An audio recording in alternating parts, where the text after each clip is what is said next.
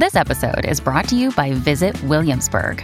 In Williamsburg, Virginia, there's never too much of a good thing. Whether you're a foodie, a golfer, a history buff, a shopaholic, an outdoor enthusiast, or a thrill seeker, you'll find what you came for here and more.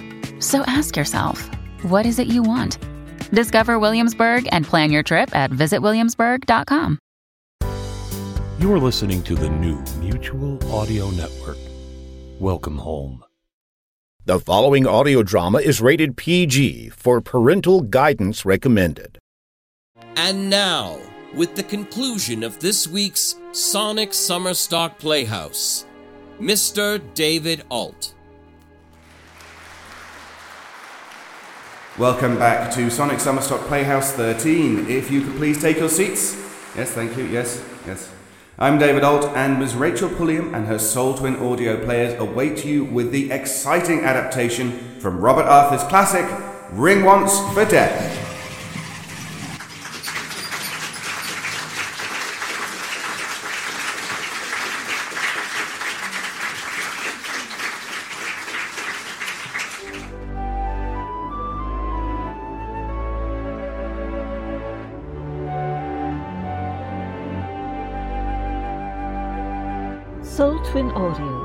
Stories created solely with the vintage soul in mind.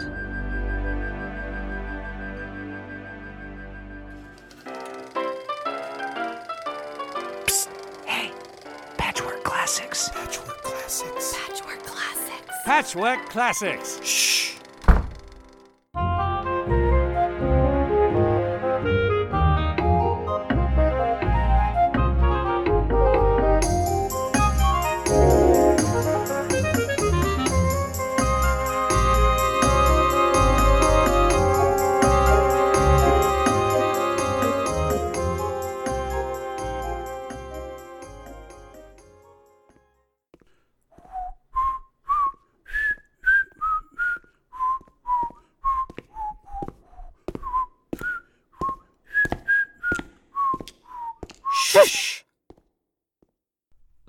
Once for Death was adapted by Rachel Pulliam from the short story by Robert Arthur, originally written for Amazing Tales in March of 1954. Extensive research did not uncover any evidence that the U.S. copyright on this publication was renewed. And now, Ring Once for Death, starring Gina Moravec and Richard Braddock.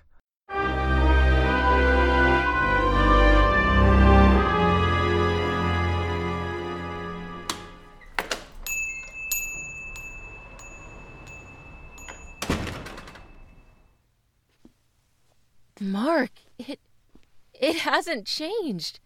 It doesn't look as if a thing has been sold since we were here on our honeymoon. It certainly doesn't. If someone hadn't told us Sam Kee was dead, I'd believe we'd step back 20 years in time, like they do in those scientific stories young Diana reads. We must buy something for a 20th anniversary present for me. Perhaps a bell? Good evening. May I show you something? We think we want a bell, but we're not quite sure. You're Sam Kee's child? Sam Kee Jr. My honored father passed to the halls of his ancestors five years ago. I could just say that he died, but customers like the more flowery mode of speech. They think it's quaint. I think it's just nice and not quaint at all. We're sorry your father is dead. We'd hoped to see him again. Twenty years ago, when we were a very broke young couple on our honeymoon, he sold us a wonderful rose crystal necklace for half price. I'm sure he still made a profit. But uh, if you'd like a bell, uh, here are some small temple bells, uh, or camel bells. We have dinner bells. A bell carved out of crystal, and rose crystal at that. Oh, what could be more perfect? A rose crystal wedding present and a rose crystal anniversary present. I don't think you want that. It's broken. Broken? It looks perfect to me. I mean, it is not complete. It has no clapper. It will not ring. Why, that's right.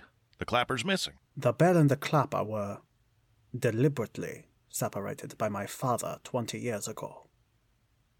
My father was afraid of this bell. Afraid of it? it will probably sound like a story for tourists, but my father believed it. This bell was supposedly stolen from the temple of a sect of Buddhists somewhere in the mountains of China's interior.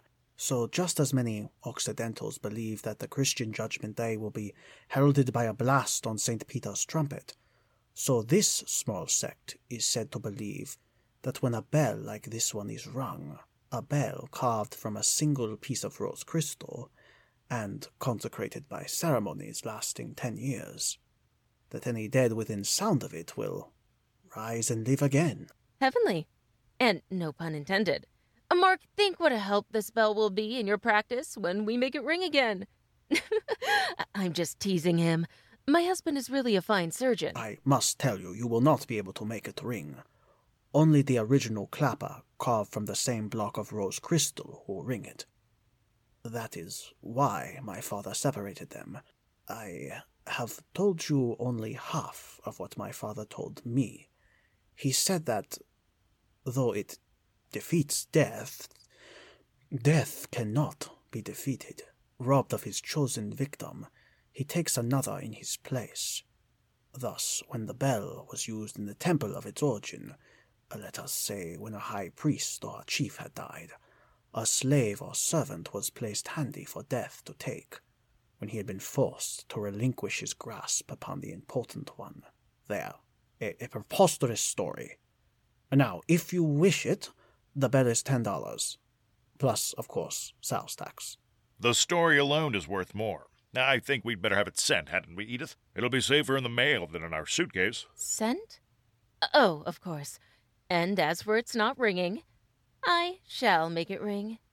I know I shall. If the story's true, I hope not.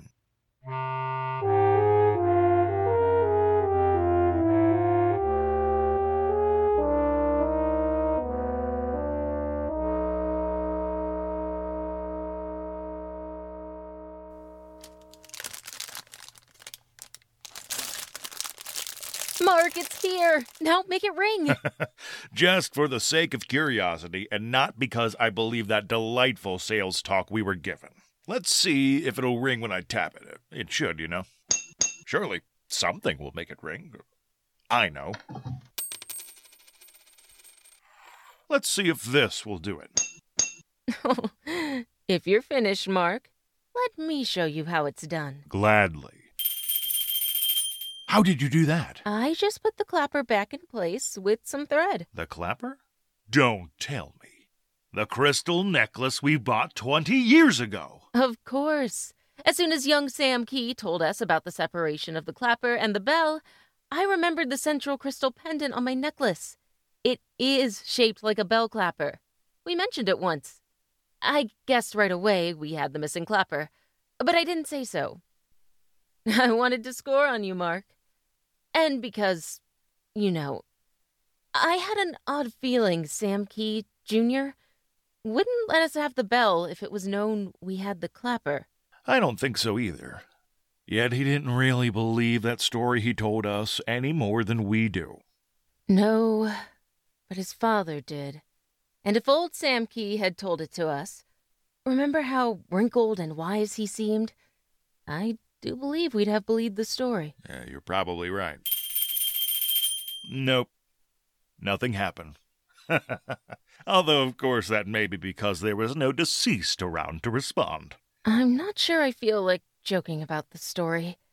I had planned to use it as a dinner bell and to tell the story to our guests, but now I'm not sure. Oh, sit still, I'll answer it.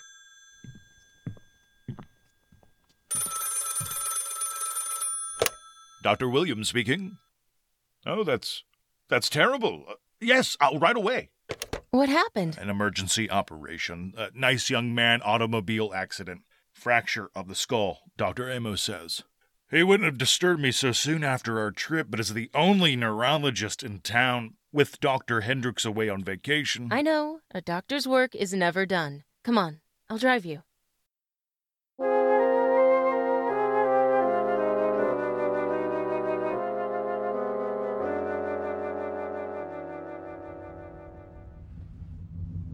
These things happen, darling. You know that. A doctor can only do so much. Some of the job always remains in the hands of nature. And she does play tricks at times. Yes, confound it, I know. But I resent losing that lad. There was no valid reason for it, unless there was some complication I overlooked. I ordered an autopsy, but yes, I'm gonna do that autopsy myself. I'm gonna turn back and do it now. I have to know.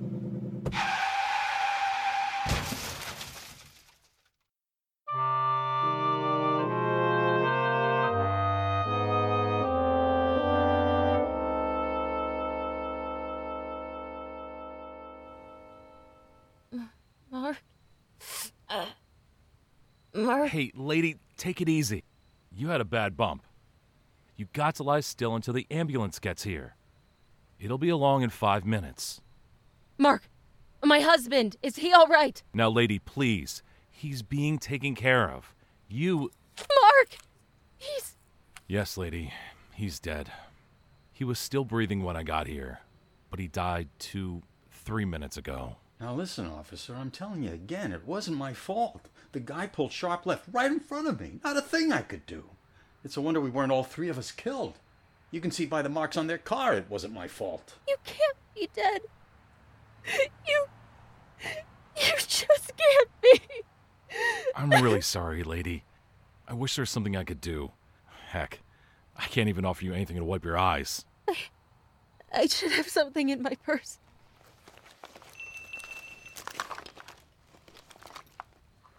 Mark. Mark, darling! Edith, sorry. That was careless of me. Thinking of the hospital. You're alive! You're alive! Oh, darling, darling, lie still. The ambulance should be here any second. Ambulance? I'm all right now. Help me sit up. But, Mark. Just a bump on the head. Easy, buddy, easy. We thought you were gone. Now let's not lose you a second time. Hey, I'm sure glad you're all right. Yeah, fella, you had me all upset, even though it wasn't my fault. I mean, how's a guy gonna keep from hitting you when. Catch him! How's that possible?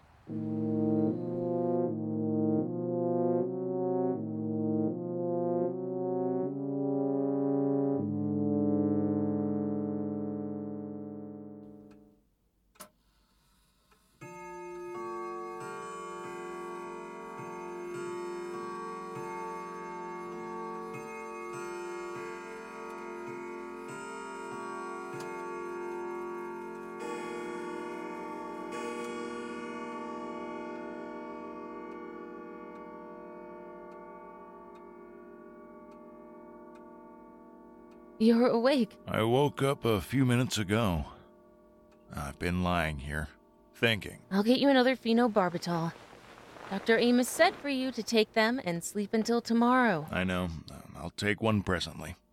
You know, hearing that clock just now reminded me of something. Yes? Just before I came to this afternoon, after the crash, I had a strange impression of hearing a bell ring. It sounded so loud in my ears that I opened my eyes to see what it was. A bell? Just auditory hallucination, of course. But, Mark. Yes? A, a bell did ring. I mean, I had the crystal bell in my bag and it tinkled a little. Do you suppose? Of course not.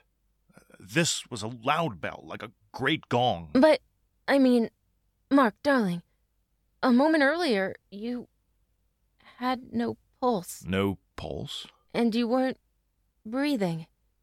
Then the crystal bell tinkled and you. you. Nonsense!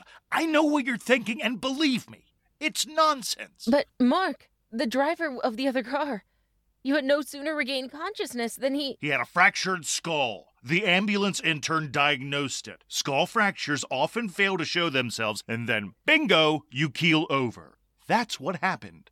Now let's say no more about it. Of course. Shall I fix the phenobarbital now? Yes. No. Is Diana home yet? No, she hasn't come back yet. Has she phoned? She knows she's supposed to be in by midnight at the latest. No, she hasn't phoned. But there's a school dance tonight. That's no excuse for not phoning. She has the old car, hasn't she? Yes. You gave her the keys this morning, remember? All the more reason she should phone. Two o'clock is too late for a 17 year old girl to be out. I'll speak to her. She won't do it again. Now, please, Mark, let me get you the phenobarbital. I'll stay up until Diana. Hello? Yes? Yes, I see. I understand now. I'll come at once. Thank you for calling. Mark, it's Diana, isn't it? Don't try to keep me from knowing. It's about Diana. Yes. Diana is hurt. I have to go to her. An accident. She's dead. Diana's dead. Isn't she, Mark? Edith. Edith. Yes. She's dead. Forty minutes ago. The car went over a curve.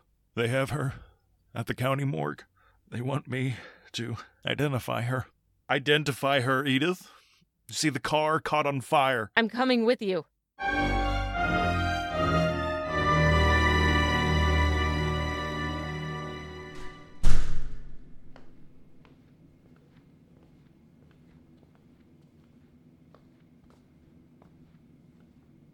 Mark. Was it? Yes, it's Diana. I've completed the formalities. For now, the only thing we can do is go home. I'm going to her. There's no need. She's. She's my daughter. Let me go. No. What have you got under your coat? It's the bell. The rose crystal bell. I'm going to ring it where Diana can hear. It brought you back, Mark. Now it's going to bring Diana. Edith, you mustn't believe that's possible. You can't. Those were coincidences. Now, let me have it. No, I'm going to ring it. I want Diana back. I'm going to ring the bell. There. I've rung it. I know you don't believe, but I do. It'll bring Diana back. Diana, can you hear me? You're just tormenting yourself. Come home. Please, come home. Not until Diana has come back. Diana, can you hear me? Give me that. Oh, Edith, if only you'd let me come alone. Mark, listen. What? Listen. Mother? Dad? Where are you? Diana! It's Diana! Let me go! I must go to her! Mother? Are you in there? Let me go! Yes, Diana! We're in here! Edith, if you have ever loved me, listen to me. You mustn't let her in. I had to identify her by her class ring and her wallet. She was burned. Terribly burned. I'm going to her! Edith, no. Wait. Oh, Diana! Hey, Mom! I'm sorry. I'm terribly sorry. But I didn't know what had happened until I got home and you weren't there. And then one of the sisters from the sorority called me. I realized there must have made a mistake and you'd come here. And I called for a taxi and came out here. My taxi left me off at the entrance around the block, and I've been looking for you down there. Poor Paula. Paula? Paula Friedberg. She was driving the old car. I lent her the keys and my driver's license. I shouldn't have, but she's older and she kept begging me. Then it's Paula who was killed. Paula who was. burned? Yes, Paula. I feel terrible about lending her the car. But she was supposed to be a good driver. And then them calling you, you and Dad thinking it was me. then Mark was right. Of course he was right. It's just a bell. A pretty little bell, that's all. Bell? I don't follow you, Mom. Oh, n- never mind. It's just a bell. It hasn't any powers over life and death. It doesn't bring back and it doesn't take away. But let's go back up to your father. he may be thinking that the bell. that the bell really worked.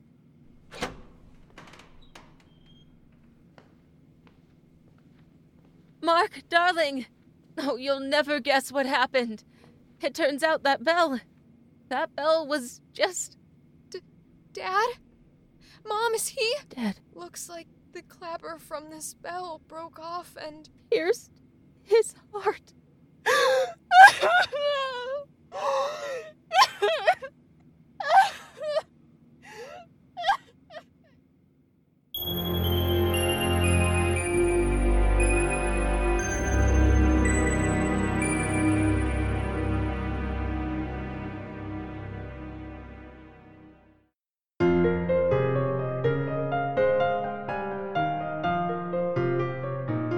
been listening to Rachel Pulliam's adaptation of Ring Once for Death, which is episode two of Patchwork Classics, a new series of audio plays from the public domain for Sole Twin Audios.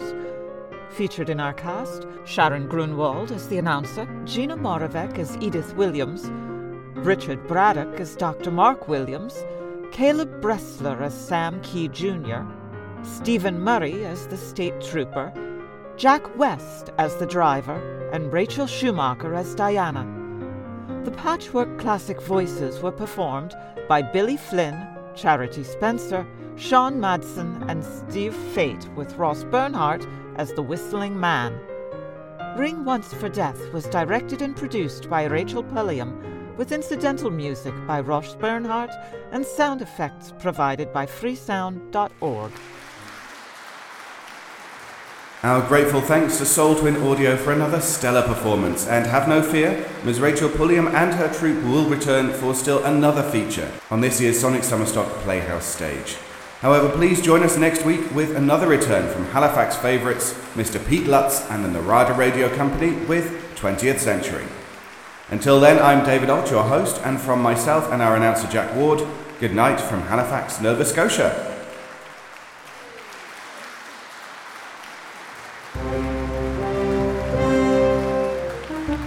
And that concludes this week's performance of the Sonic Summerstock Playhouse.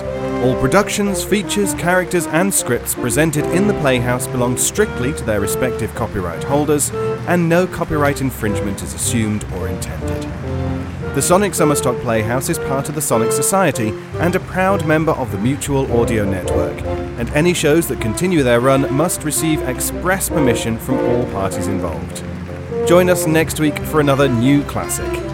With thanks to our announcer Jack Ward, I'm your host, David Alt. Good night.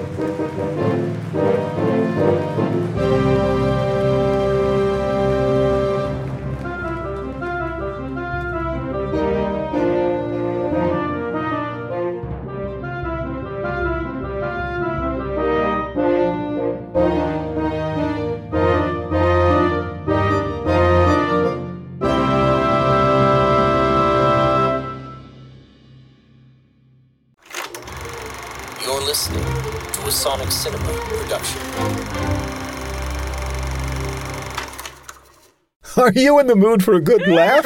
or maybe a good scream? How about some childlike wonder? Or a thought provoking mystery? Then get your ears ready for a treat because the Mutual Audio Drama Network presents shows every day for your enjoyment. Each day is a different genre featuring the talents of a huge pool of audio drama masters. Oh, and some clever comedy creators as well.